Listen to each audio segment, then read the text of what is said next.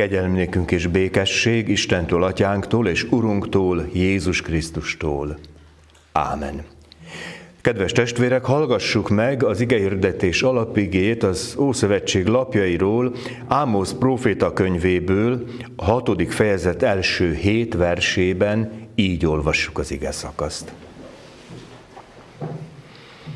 Ezt mondja a próféta: jaj a gondtalanoknak a Sionon, az elbizakodottaknak Samária hegyén, a legkiválóbb nép előkelőinek, akikhez folyamodik Izrael háza. Járjátok be Kalnét, és nézzetek szét, onnan menjetek a nagy Hamádba, azután menjetek el a filiszteus Gádba. Különbek vagytok-e ezeknél az országoknál, nagyobb-e határuk a ti határaitoknál?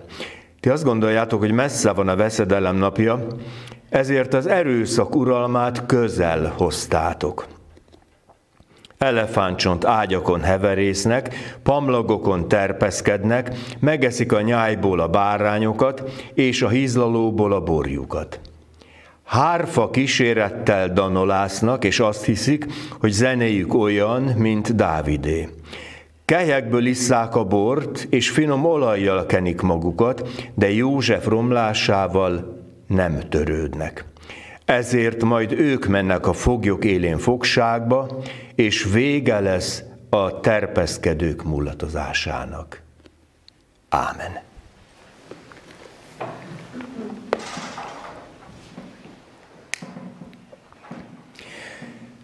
Kedves testvérek, előre szólok. Ma lehet, hogy politizálni is fogunk. Na most nem föltétlen aktuál politikára gondolok, de, de az a szakasz, amit most előttünk van, ez elvisz bennünket Jézus előtt jó pár évszázaddal, és egy olyan ember lesz a tolmácsunk, idegenvezetőnk, aki Tekoában született, az ott Jeruzsálem, Betlehemtől egy kicsit délre fekvő júdeai rész. A foglalkozására nézve nagyon fontos, hogy marhapásztor és fügetenyésztő. Ezt csak azért mondom hangsúlyozni, hogy, hogy nem a Tudományos Akadémiáról szaladt el, hanem egy egyszerű, a nép úgy érezte, hogy közülünk való. Olyan nincs semmi különleges benne. Aztán kiderült, de hogy nincs. Hát ez az ember, ha szabad így mondani, ő lesz annak a kornak, annak a mikroközösségnek, kis országnak a vallási szakszervezeti vezetője. És itt most szeretném, hogyha nem kevernénk a huszadik, tizenkilenc, húsz, huszonegyedik századi fogalmakat, mert hogy vallásos. Hát először is, ez az időszak az, amikor nincs olyan ateizmus. Ott az ember vagy vallásos, vagy nem létezik. Tehát ez, ez evidencia. És miért mondom, hogy szakszervezeti vezető? Azért, mert szeme és szíve van. A szeme arra van, hogy észrevegye, hogy a, a sorstársai ott nélkülöznek, nincs telenek. És azt is látja, hogy ott fönt a, azok. Azok meg ott jól élnek.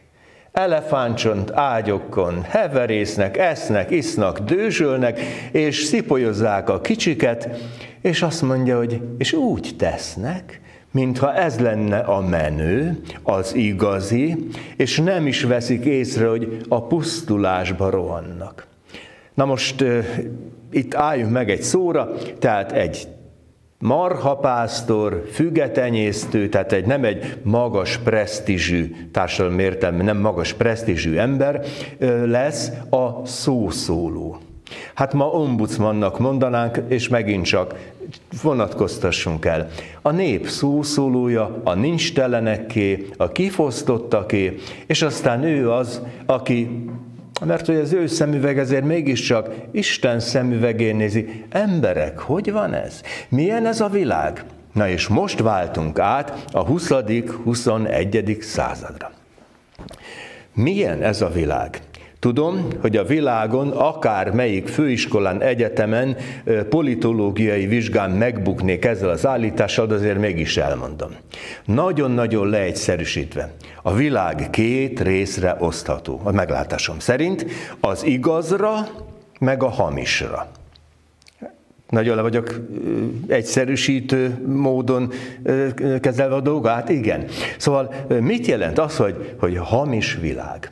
A hamis világ az, és erre nem is olyan nagyon régen döbbentem rá, gyerekkorom élményei, valahogy szörföztem a, a, a régi filmek között, és, és aztán régi francia, meg olasz filmeket láttam, meg még amerikaiakat is, emlékszünk, csili-vili szépség, azt gondoltuk, ez a nyugat, limuzinok, sportlimuzin, csinos nők, koktél, beach, meg, meg minden, ami ehhez tartozik.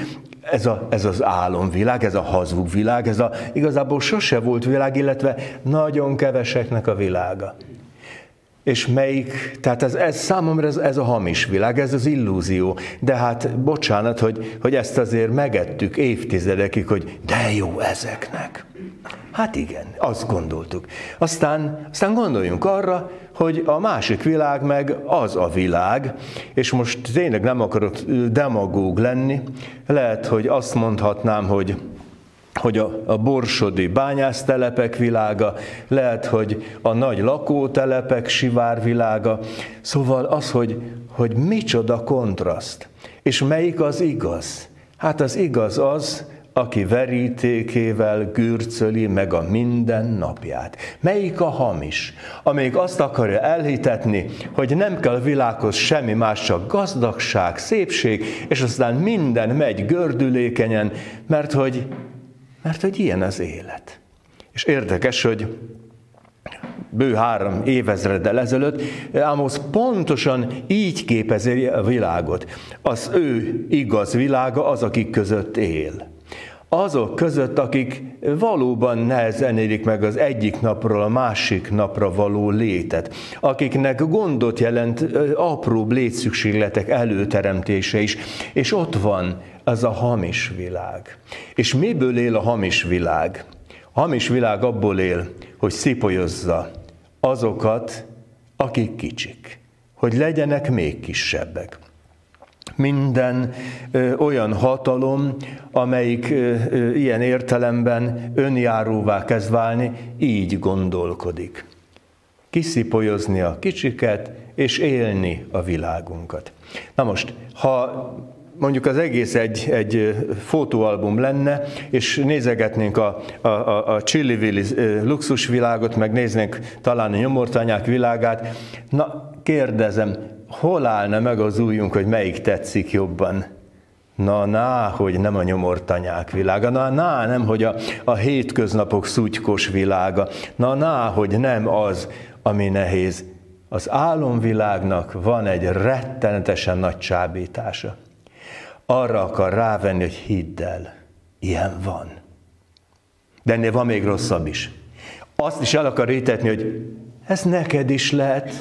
Csak nézd meg ezt, meg azt, meg amazt a filmet, vegyél ilyen-olyan milliós karórát, vegyél olyan autót, ami, ami másnak sincs a városba, és akkor, és akkor te leszel a nagymenő. A hamis világ. És amikor ezt Ámosz megérzi, akkor nem csak szíve van, hanem esze is van. El tudom képzelni, hogy az ember rémesen ö, problémás volt az elit számára. Mert mit ugrál ez a tanulatlan pasas, aki körbe kürtöli a fél országot azzal, hogy mi mit csinálunk. Mert hogy... Mert hogy körbekürtöli. És aztán oda megy és szemükbe mondja, hogy vigyázzatok, hát ti itt luxusban éltek, és nem veszitek észre, hogy rátok tör a veszedelem. És mond itt egy pár városnevet, amit már elfoglalt az ellenség. egy icipicit, hadd mondjam, talán a, a, a párhuzam kedvéért, lehet, hogy így mulattak a Titanikon, mielőtt jött az a bizonyos jégtömb. Szóval, hogy, hogy nem vesszük észre, hogy, hogy süketek vagyunk, vakok vagyunk arra, hogy, hogy emberek, vigyázat. Nem a luxusvilág a világ, hanem, hanem az a világ, amelyik, amelyikben élünk. És ez a tekoai marhapásztor, fügetenyésztő azt láttatja meg a korával is, meg gyakorlatilag hosszú időre, akár a mai napig is, hogy, hogy ember vigyázz. Nem az a kérdés, hogy van-e valamid, hanem hogy hogyan élsz. Hogy élsz-e vele, és használsz-e vele valamit. Hittanórán évente egyszer megkérdezem a gyerekeket, hogy szeretitek-e a pénzt. Mit válaszolnak általában rendre? Szeretjük. Vagy nem. Te már tudod, hogy igen. Nem, a pénz nem. És akkor mondom, gyerek, ezt gondoljuk meg. Hát én szeretem a pénzt, és akkor látom a kerek szemeket, hogy a Feri bácsi szereti a pénzt. És mondom, figyelj, pólód miből lett? Cipőd miből? Hát anya kereste, apa kereste, és akkor pénz. Na, hát a pénzt így kell szeretni. Megdolgozunk érte, és használjuk. Csak rabiai ne legyünk.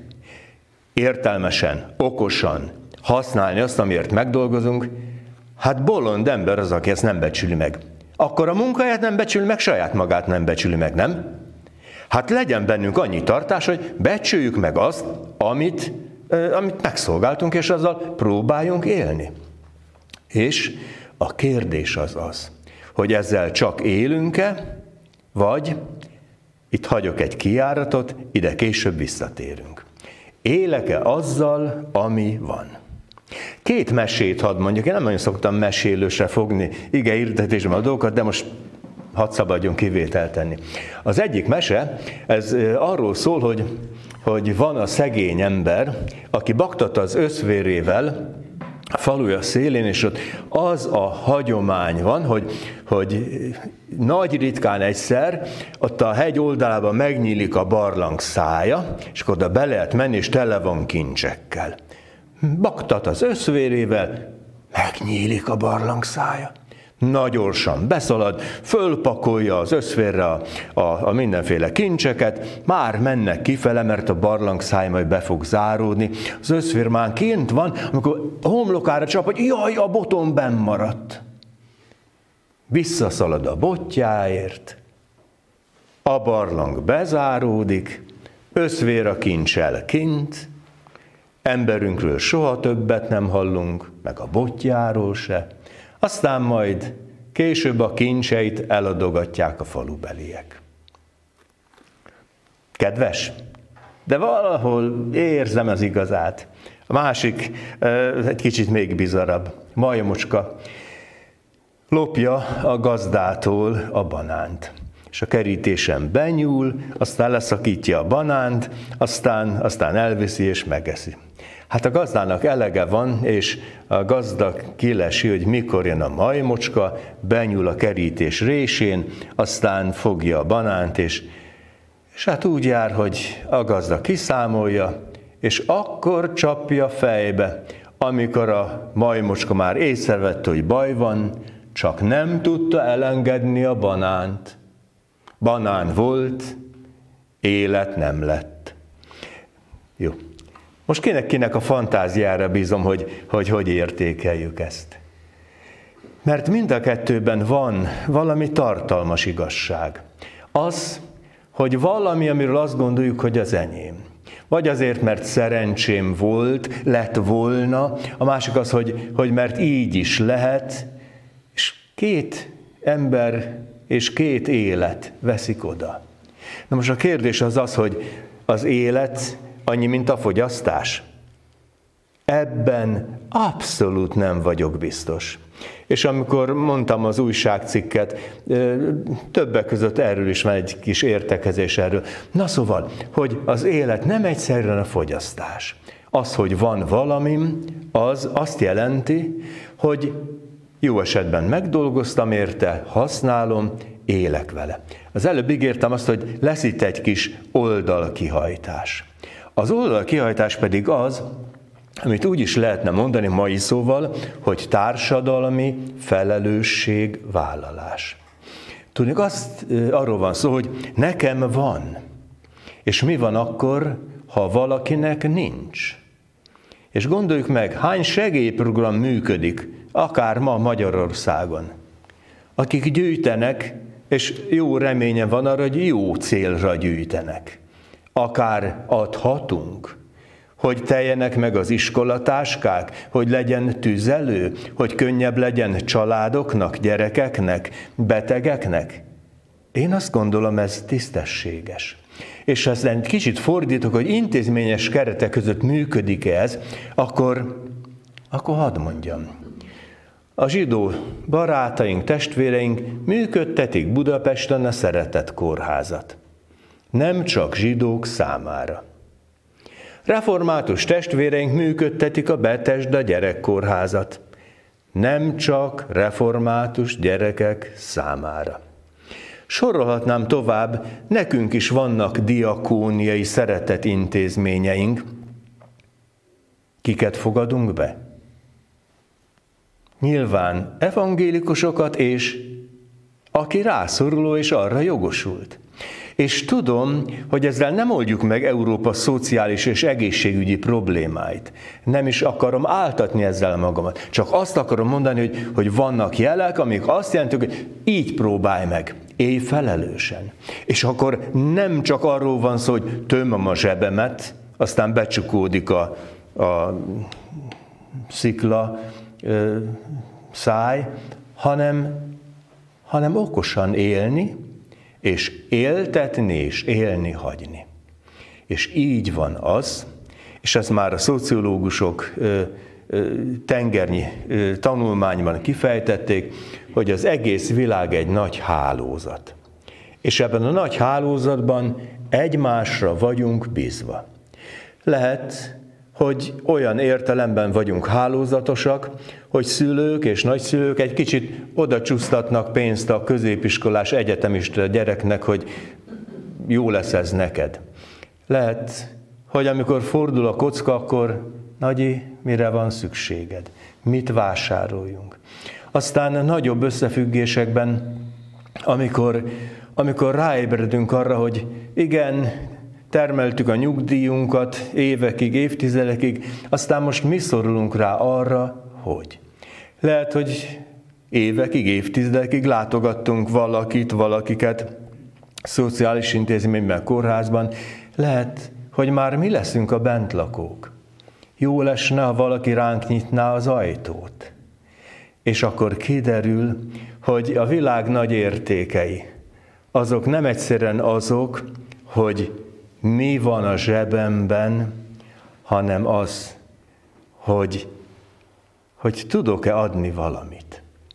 Az, hogy van valamim, az azt jelenti, hogy itt vagyok. Hogy itt vagyok, és, és jól vagyok. De az igazi lényeg az az, hogy mi marad utánam. Marad-e utánam valami? És gondoljuk meg, hogy amikor forgatták az imént emlegetett hazug filmeket, amiket persze jól szórakoztunk, szóval azok a hatvanas, hetvenes évekbeli filmek, amikor akkor forgatták és luxusról meg egyébről álmodoztak és álmodoztattak, akkor most csak két embert emelek ki. Volt egy kalkuttai Teréz anya, aki, aki az életét oda szánta, Indiában a, a, a szenvedők, haldoklók szolgálatára, de hogy evangélikus példát is mondjak, volt egy Albert Schweitzer, majd ötven éves volt, amikor elvégezte az orvosi egyetemet, úgyhogy végzett teológus volt, hogy végzett orgonaművész volt, mert hogy Fekete-Afrikába elment Lambarenébe kórházat alapítani. Teréz anya megkapta a Nobel-díjat a vele való csomó pénzzel. Mit csinált a csomó pénzzel? Szétosztotta. Közgazdászok fogták a fejüket, hogy lett ilyen őrültség, az befektetni kellett volna, meg ez, meg az. Teréz anya szétosztotta. Albert Schweitzer mit csinált? Megalapította a kórházat. Elfogyott, mit csinált? Elfogyott a pénz, visszajött Európába, koncertkörút, besöpörte csomó pénzt, mit vett rajta? kötszert, gyógyszert, amire szükség volt. Kérem szépen, két ember, akik szegényen haltak meg. És akikről azt kell, hogy mondjam, hogy a huszadik század ikonikus alakjai. Egy férfi, meg egy nő. Miért is ikonikus alakok? Azért, mert nem egyszerűen csak ott voltak, hanem hagytak maguk után valamit. Senki nem szolgálhat két úrnak. Az egyik úr az lehet, hogy úgy tesz, hogy amikor sok a kincs, becsukja a száját, és nincs menekvés. A másik úr, a szeretet ura pedig arra sarkal, hogy élj már végre normálisan. Vedd észre, hogy öröm az, ha valahol nem csak jelen vagy, hanem nyomot hagysz magad után. Ehhez kérjünk erőt, imádkozzunk.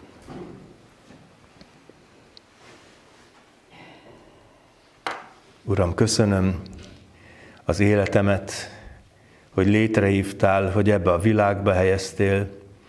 Köszönöm, hogy itt lehet a házam, hazám, otthonom, mindenem, mindenkim. Köszönöm, hogy értelmes életre hívtál.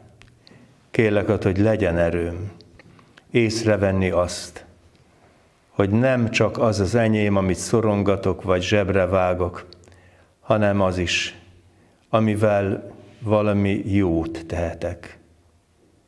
Kérlek, add a te lelküdedet nekem. Szeretnélek követni minden időben. Ámen.